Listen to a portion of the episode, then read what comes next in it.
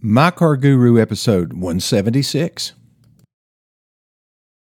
Okay, so this is episode 176 of season 10. Of course, there's really been more than 10 seasons of My Car Guru since I've been doing this for about 20 years.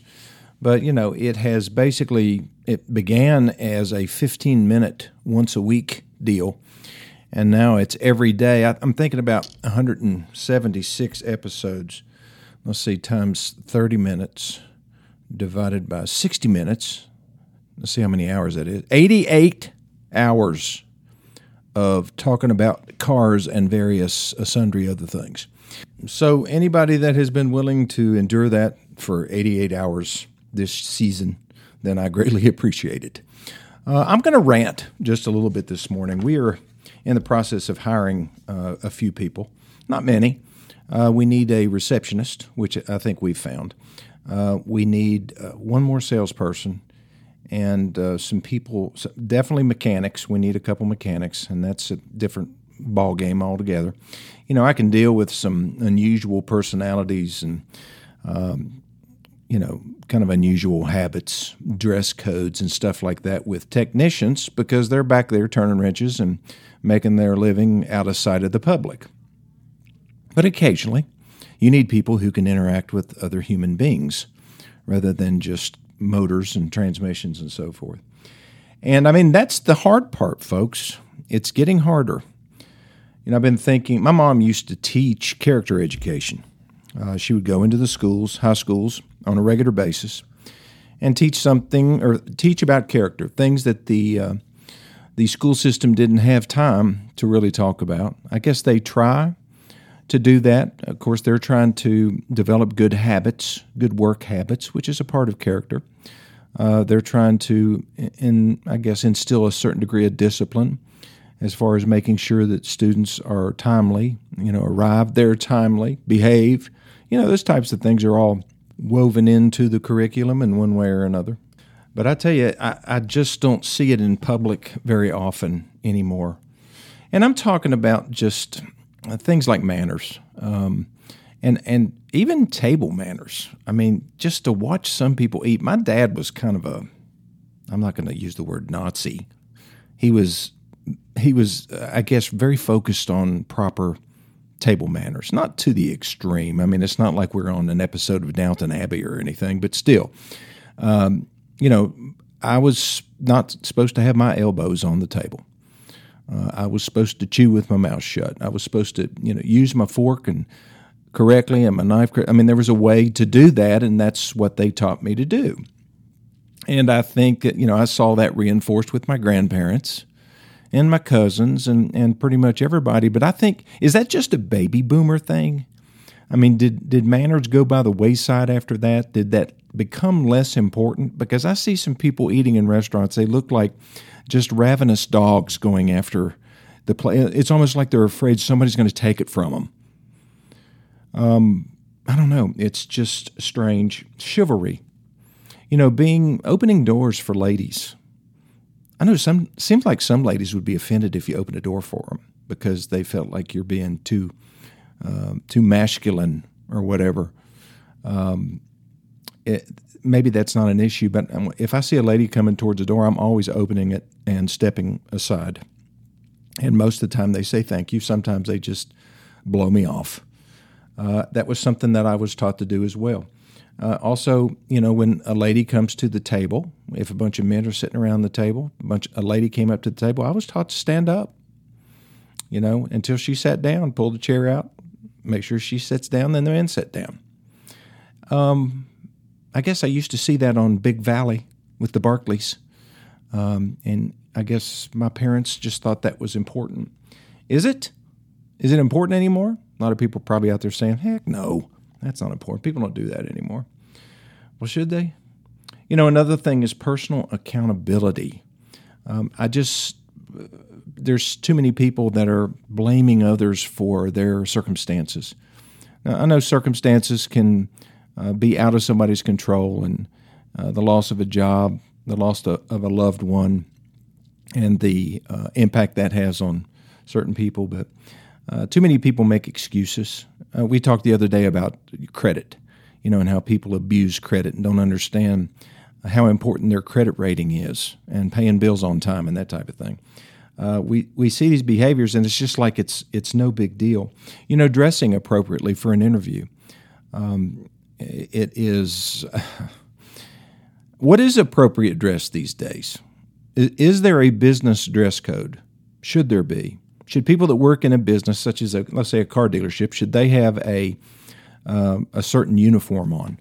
You know, all of them wear the same color shirts and uh, name tags and all that stuff. I, I personally think yes. I, I, think there should be some type. You should be able to walk into a business and find somebody um, that and and see them and know that they are an employee there. I don't think people should look like they're on their day off when they're at work. But a lot of businesses think that that's the only way you can please a lot of these younger generations is you have to let them dress however they want to dress and have, you know, piercings wherever they want piercings and tattoos wherever they want them. You know, I know that in, in my generation, just before my generation, a lot of the Vietnam vets uh, that used to work for me uh, at the dealership, a lot of them had tattoos. That was back when tattoos were Mm, not real high quality. But now you see this just like this body art thing, and it's just raging. Um, and that that used to bother me, but you know it, it doesn't bother me anymore. It's become, I guess, my my guard has been let down a little bit as far as that is concerned, and I'm more tolerant. You know, I guess a lot of this um, is kind of summarized by the word etiquette. Uh, I was reading the definition of etiquette. It is the customary code of polite behavior in society or among members of a particular profession or group. Um, you know, and I think that those types of things have eroded over time. And it's just like with me saying I'm going to be tolerant or I need to be more tolerant. Do I? You know, that's a question that I ask myself a lot when the, the young people in my business come to me and says, you know, can we wear shorts on Saturday? Is that a big deal? I mean, back 40 years ago, my dad had all the salespersons or all the salespeople at the dealership, and they were all men at the time.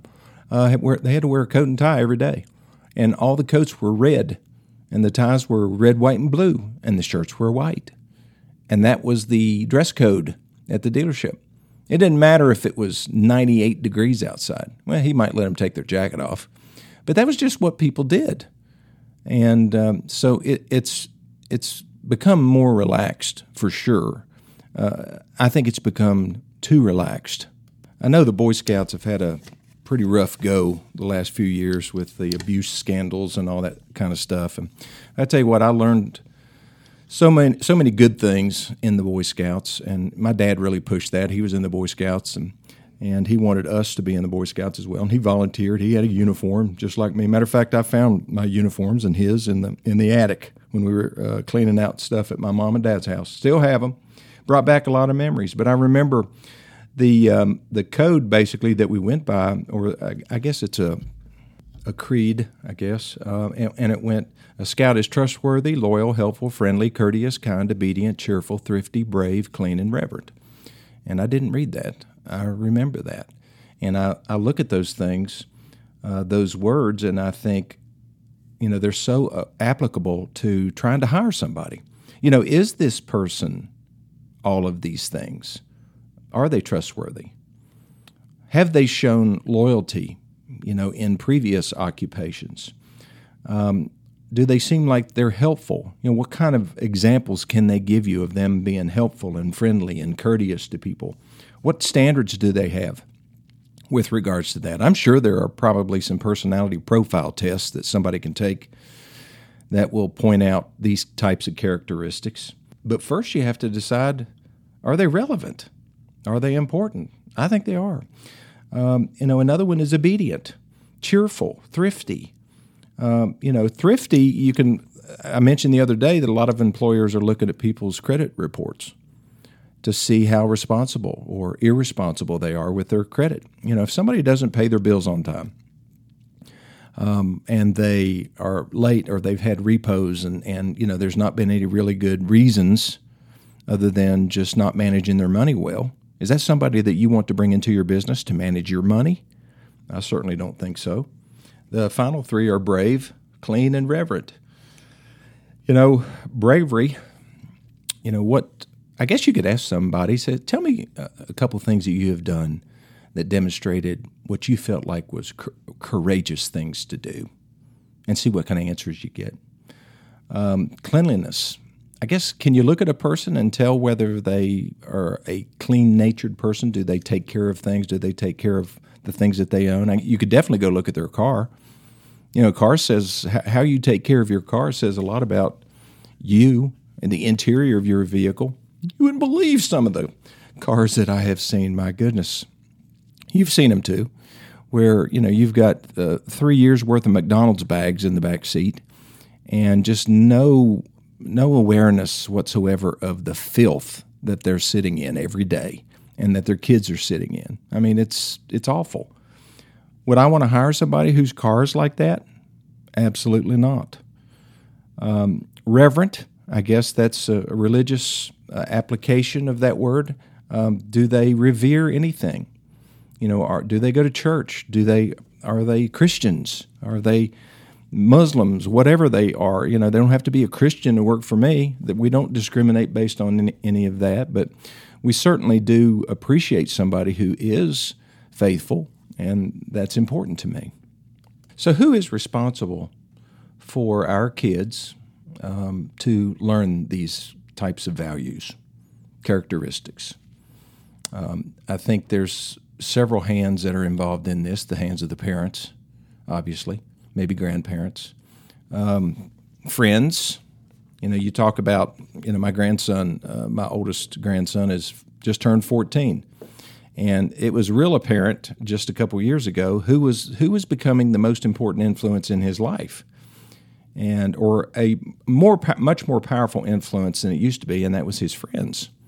And I guess all you can do is just hope and pray that they pick the right kind of friends. You know that the friends have the same kind of values, but that's really kind of hard to control once they go out that door and start a school. All of you know what I'm talking about. And sometimes they pick the wrong friends and there are consequences that result from that, but that can really throw somebody off track. I've seen so many people that have come into my office who are employees of mine, and they said, Man, I wish that I had learned some of this stuff when I was younger. And sometimes it was presented to them, right? And they just didn't receive it. Some kids are much more sensitive to others. Abby, my middle child, was way more sensitive than my son. And uh, she was much more apt to listen to what we were saying than he was, you know, and he was a little bit defiant at times, and and but that was just his personality, and you're going to see that when you uh, hire people and you're trying to pick people to be on your team. But the things that really frustrate me now is just the uh, the lack of so much of the what I thought were basics, and we'll talk about those here in just a minute. Okay, I'm back. You know, as uh, we before we went to the break, I was talking about the basics, and I guess there are different basics for different professions or different lifestyles, different priorities. Um, you know, one of the things, uh, one of the best things my mom ever did for me was to give me a book written by Stephen Covey. And the title of the book was First Things First. It is one of the seven habits uh, of highly effective people, which is a book that he also wrote.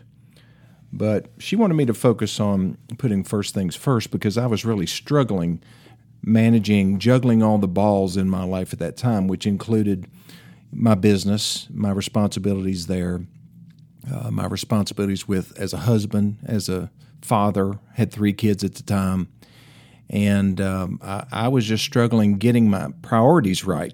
You know, because I just felt like I was spending way too much time at work, and when I wasn't at work, I was thinking about work, and it was just not working. I mean, my wife was, um, you know, not happy as far as uh, my priorities were concerned. I was spending, you know, I'd get home at ten o'clock at night, and it was really kind of unpredictable. That's kind of the way the car business is. Is that, you know, we have to be open and there when people are ready to buy a car, and if somebody shows up at closing time at eight o'clock and they want to buy a car, well, you're there until they're done. That's just the way it is. And then you have all the paperwork you have to catch up on. And of course, every weekend, I was working six days a week. And then on Sunday, I was going into the dealership and working for a couple hours. And that never went over good. And I really missed out on a lot, I think, for that period of time. So I was struggling with it. My mom came in and said, I think you need to read this book. I think this will help you. I can still see her across from me at my desk right here in this office. And um, she said, I think this will help. And I didn't even get through the first four chapters, and I was already on the path of healing because I started to understand one of the basics of human existence is you have to understand and recognize the different roles that you play in life and separate those roles and make sure that you prioritize them in your daily activities.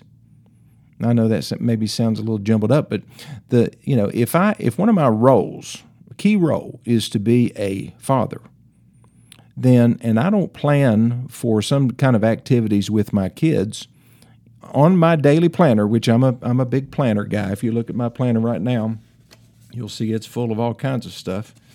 But it's also got time allocated to take my wife out on a date or to uh, read to my grandkids. Now, back then it was uh, I always wanted to make sure that I helped, you know, gave the kids the bath and and read the, read them books and played outside with my kids when I got home rather than just immediately eat and then jump right into the to the work. Not too long before that, I had bought I don't know, I think it was about 25 acres right behind my house. They had an auction, and I had to make sure that, you know, if I didn't buy it, there's going to be a subdivision back there. So I bought it, and so I started really, I bought a tractor and I started bush hogging and stuff. So I'd get home, and rather than spend a lot of time with the kids, I would just jump on the tractor.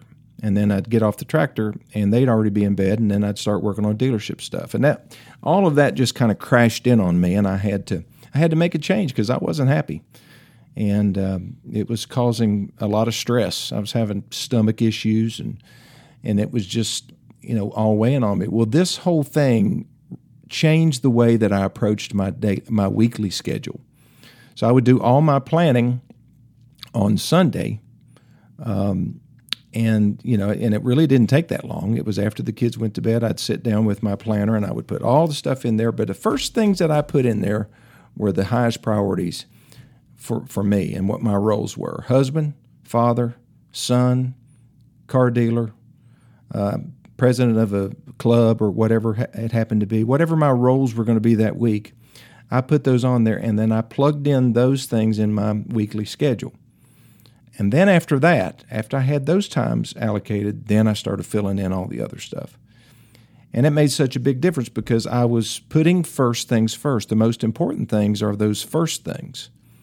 And I was putting those things first in my life for the first time ever.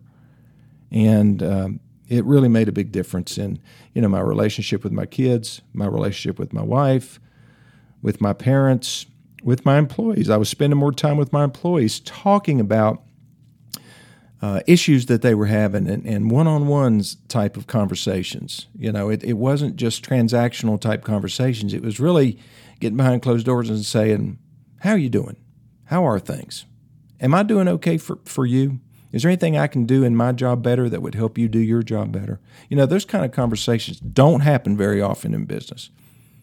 It's because that we don't make time for them. We're, we're just so busy selling and transacting and taking money and and you know doing inventories and employee you know employee reviews that mean nothing really. You're just doing it because that's something you're supposed to do. Uh, we got to add meaning back into those things. So identifying your roles, and then the, the other thing that people ignore is setting goals within those roles. What are you really trying to achieve within those roles? Um, if you know if, if one of your roles is to improve your uh, you're a husband and you want to improve your relationship with your wife, then what do you have to do to make that happen?